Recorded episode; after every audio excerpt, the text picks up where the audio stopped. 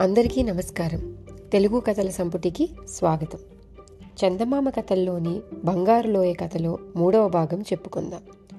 ఇంతవరకు జరిగినది. అరణ్యంలో పురాతన శిథిలాల మధ్య వినోదుడు ఒక బంగారు స్త్రీ విగ్రహం చూశాడు. జలపాతానికి వెనుక ఉన్న గుహలో ప్రవేశించి దాని రహస్యం తెలుసుకోమని ఒక కంఠస్వరం అతన్ని హెచ్చరించింది. విగ్రహానికి రక్షణ ఏర్పాటు చేయడానికి వినోదుడు రాజును వెంటబెట్టుకుని వచ్చాడు. దాన్ని చూసి రాజు మహాజ్ఞానులు అమితాశ్చర్యం చెందారు. తరువాత బంగారు విగ్రహం కళ్ళబడగానే రాజు ఉద్యోగులు సౌందర్యవంతులుగా మారిపోయారు.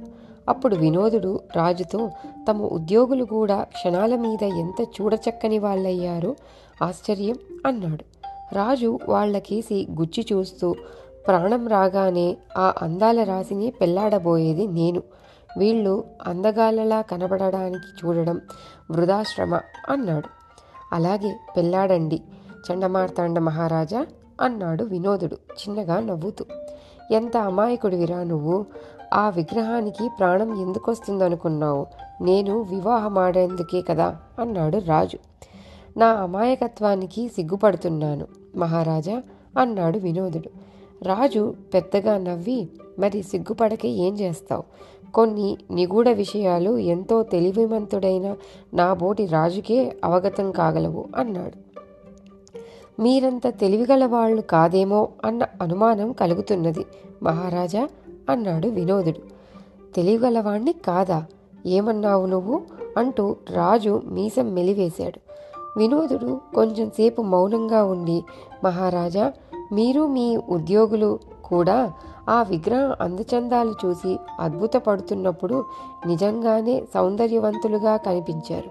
కానీ మీరు అహం కొద్దీ ప్రాణం రాగానే ఆ విగ్రహకాంతను వివాహమాడతానన్న క్షణంలో తిరిగి పూర్వం అంతా అనాగరికంగా మారిపోయారు మీ ఉద్యోగులతో సహా అన్నాడు.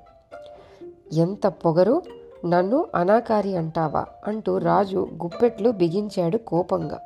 మేము అనాకారి వాళ్ళమా? అంటూ హుంకరించారు మహాజ్ఞానులు పట్టరాని ఆగ్రహంతో. వాళ్ళందరూ తిరిగి వినోదుణ్ణి పట్టుకునేందుకు ముందుకు దూకారు.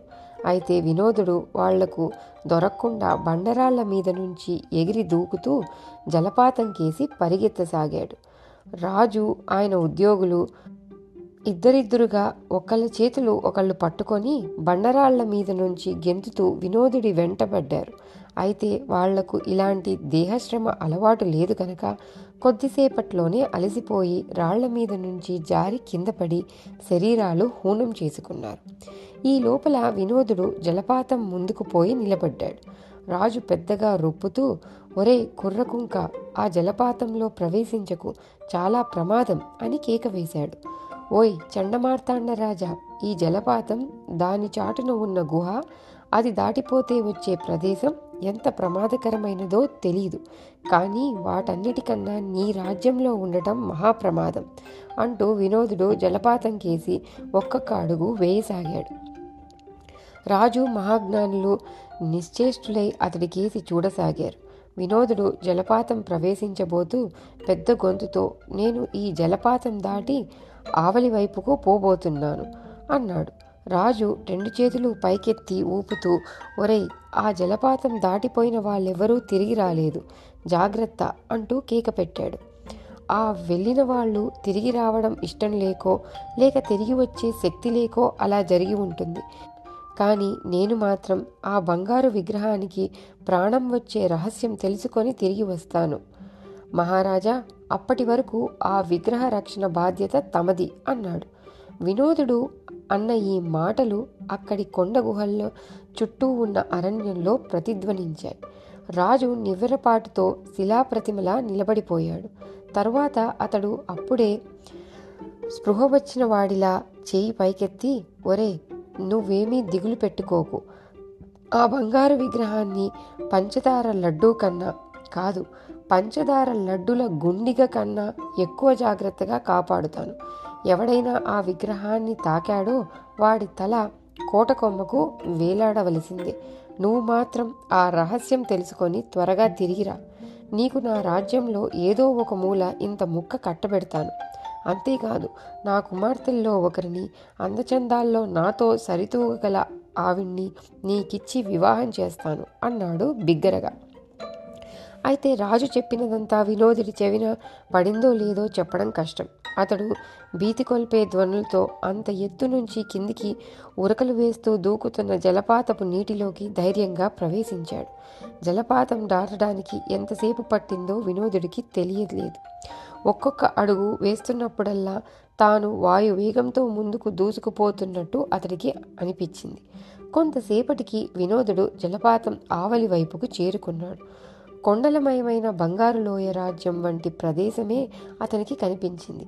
సూర్యకిరణాలు కూడా చొరలేనంత దట్టంగా ఆ ప్రాంతమంతా చెట్లమయంగా ఉన్నది. వినోదుడు దాపులో ఉన్న ఒక చిన్న కొండను ఎక్కి అవతలి వైపుకు చూశాడు. చిన్న నదితో చుట్టబడిన విశాలమైన మైదానం అతనికి కంటబడింది. ఎవర్రా కుర్రవాడు? అన్న కంఠస్వరం విని వినోదుడు వెనుకకు తిరిగి చూశాడు. పక్కనే ఉన్న మరొక చిన్న కొండ మీద నుంచి గూని ముసలివాడొకడు అతనికేసి వస్తున్నాడు. వాడికి పొడవైన గడ్డం ఉన్నది. వాడి కళ్ళు పాము కళ్ళలా మెరుస్తున్నవి. వాడు వినోదుణ్ణి సమీపిస్తూ ఎవరు నువ్వు? ఇక్కడ ఏం చేస్తున్నావు? అని అడిగాడు. నా పేరు వినోదుడు. ఇక్కడ ఏమీ చేయడం లేదు. అవును నువ్వెవరు? అన్నాడు వినోదుడు. నువ్వు మాట్లాడే ధోరణి నాకు నచ్చలేదు. నేను ఈ జ్ఞానభూమి ద్వారపాలకుడిని రక్షకుణ్ణి పూజారిని. ఈ క్షణంలో నువ్వేమీ చేయకుండా ఉండవచ్చు కానీ మునుముందు ఏమి చేయాలనుకుంటున్నావు అని ప్రశ్నించాడు గూనివాడు. నేను చాలా దూరం వెళ్ళాలి. అయితే నేను చేరవలసిన ప్రదేశం ఎక్కడ ఉన్నదో దానికి దారి ఎటు ఉన్నదో మాత్రం సరిగ్గా నాకు ఇప్పుడు తెలియదు. బహుశా ఈ ప్రాంతం గుండానే వెళ్ళాలనుకుంటాను అన్నాడు వినోదుడు నెమ్మదిగా. అలాగా అయితే ఈ నదిలో దిగి ఈదుతూ అవతలి గట్టు చేరుకో. ఆ పిమ్మట నీ ఇష్టానుసారం ఎక్కడికైనా వెళ్ళవచ్చు అన్నాడు గూనివాడు. త్వరగా గూనివాడిని వదిలించుకోవచ్చు అన్న ఆనందంతో వినోదుడు నదిలోకి దూకాడు. నదిలో నీళ్ళు వెచ్చగా ఉన్నాయి. అతడు ఈదుతూ నదిని దాటి ఆవలి గట్టున ఉన్న తుప్పను పట్టుకొని పైకి ఎక్కాడు. తనకు ఎదురుగా గూని ముసలివాడు నిలబడి ఉండడం చూసి వినోదుడు అమితాశ్చర్యం చెందాడు. నువ్వు నది దాటడం నేను చూడలేదు. ఇక్కడికి ఎలా వచ్చావు? అని అడిగాడు వినోదుడు గూనివాణ్ణి. ఆ గట్టున మాయమై ఇవతలి గట్టును చేరుకున్నాను అన్నాడు గూనివాడు. అది సాధ్యమా? అన్నాడు వినోదుడు ఆశ్చర్యంతో.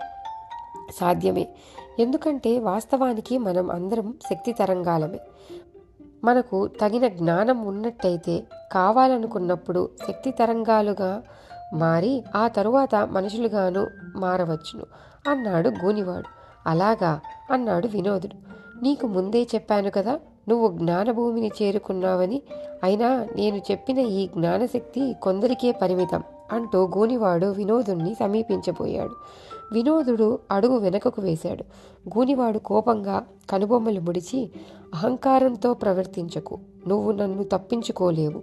నువ్వు ఈ జ్ఞానభూమి పౌరుడివి కావాలంటే నిన్ను తాకి నీకు నామకరణం చేయాలి అన్నాడు. వినోదుడన్న నా పేరుకి ఏం లోటు? కొత్తగా నామకరణం ఎందుకు? అన్నాడు వినోదుడు. నామకరణం చేసి తీరాలి. అయినా ఇక్కడికి వచ్చిన తరువాత కూడా నీ పేరు నీకెలా జ్ఞాపకం ఉన్నది? అన్నాడు గూనివాడు కోపంగా. అది నా పేరు కనుక జ్ఞాపకం ఉన్నది అన్నాడు వినోదుడు. నువ్వు ఆ నదిలో దిగగానే నీ గతమంతా మరిచిపోయి ఉండాలి. అలా కానప్పుడు నువ్వు ఈ జ్ఞానభూమి పౌరుడి కావడానికి వీలు లేదు అన్నాడు గూనివాడు. నువ్వనే ఈ జ్ఞానభూమి పౌరుడు కావాలని నేను ఉబలాటపడటం లేదు. నేను ఈ ప్రాంతం గుండా వెళుతున్న ఒక బాటసారిని మాత్రమే అంటూ వినోదుడు ముందుకు నడిచాడు. మళ్ళీ అహంకారంతో మాట్లాడుతున్నావు. అయినా ఈ జ్ఞానభూమి పౌరుడు కావడంలోని గొప్పతనం నువ్వు గ్రహించడం లేదు. నేనెంతో కాలంగా ఎందరెందరు పరదేశీలను ఈ జ్ఞానభూమి పౌరులుగా మార్చి ఉన్నాను. కానీ నదిలో ఈదిన తరువాత కూడా నీ గతాన్ని నువ్వు మరిచిపోలేదంటే ఆశ్చర్యంగా ఉన్నది. మరొకసారి నదిలో ఈది వస్తావా? అన్నాడు గూనివాడు. అదేం కుదరదు అంటూ వినోదుడు ఒక్కసారి తన వేలికి ఉన్న ఉంగరం కేసి చూసుకున్నాడు. బంగారు విగ్రహం నుంచి తన వేలుకు చేరిన ఆ ఉంగరం కారణంగానే అపాయకరమైన ఆ నదీ ప్రభావం తన మీద పనిచేయలేదన్న విషయం అతడు గ్రహించాడు. గూనివాడు కోపంతో చప్పట్లు చరిచాడు. ఆ చప్పట్లు కొండలో వింత ప్రతిధ్వనులు సృష్టించాయి. ప్రతిధ్వనుల శబ్దం తగ్గడానికి బదులు క్రమంగా హెచ్చసాగాయి. ఇటువంటి వింత ప్రతిధ్వనులను నేనెప్పుడూ వినలేదు. చాలా తమాషాగా ఉన్నది అన్నాడు వినోదుడు. అది తమాషా కాదు నాయన. ప్రతిధ్వనుల శబ్దాన్ని హెచ్చు చేయడం మేము సాధించిన విజ్ఞాన శాస్త్ర ఘన విజయాలలో ఒకటి. అన్నాడు గూనివాడు. అంతలో గుట్టల చాటు నుంచి సైనికులు కొందరు వాళ్ళకేసి రాసాగారు. ఆ పరదేశిని బంధించండి అని ఆజ్ఞాపించాడు గూనివాడు. వాళ్ళు వినోదుణ్ణి చుట్టుముట్టారు. కానీ వినోదుడు ఒక్క గెంతున సైనికులకు ఆవలనున్న బండ మీదకి దూకి వాళ్ళకు పట్టపడకుండా పరిగెత్తసాగాడు. అయినా సైనికులు వదలకుండా తరమసాగారు. అతడు పరిగెత్తి పరిగెత్తి ఆఖరికి ఒక లోయ ప్రాంతాన్ని చేరుకున్నాడు. లోయ చివర ఒక పెద్ద భవనము కొన్ని ఇళ్ళు అతనికి కనిపించాయి. అక్కడికి చేరుకున్నట్టయితే సైనికుల బారి నుంచి తప్పించుకోవచ్చు అన్న ఆశతో వినోదుడు శక్తి కొద్దీ పరిగెత్తాడు. అయితే సైనికులు మరింత వేగంగా అతన్ని సమీపించారు. ఇక వాళ్ళకు పట్టుబడక తప్పదన్న భయంతో వినోదుడు సైనికుల వైపు తిరిగి చూశాడు. అంతవరకు తనను వెన్నంటి తరుముతున్న వచ్చిన సైనికులు ఆ క్షణంలో అక్కడే నిలబడి పక్కన ఉన్న మరొక చిన్న కొండ మీదకి వణికిపోతూ చూస్తున్నారు. వినోదుడు కూడా అటుకేసి చూశాడు. అక్కడి దృశ్యం అతనికి దిగ్భ్రాంతి కలిగించింది. ఇంతటితో మూడవ భాగం ముగిసింది. తిరిగి నాలుగవ భాగంలో మళ్ళీ కలుసుకుందాం. అంతటి వరకు సెలవు.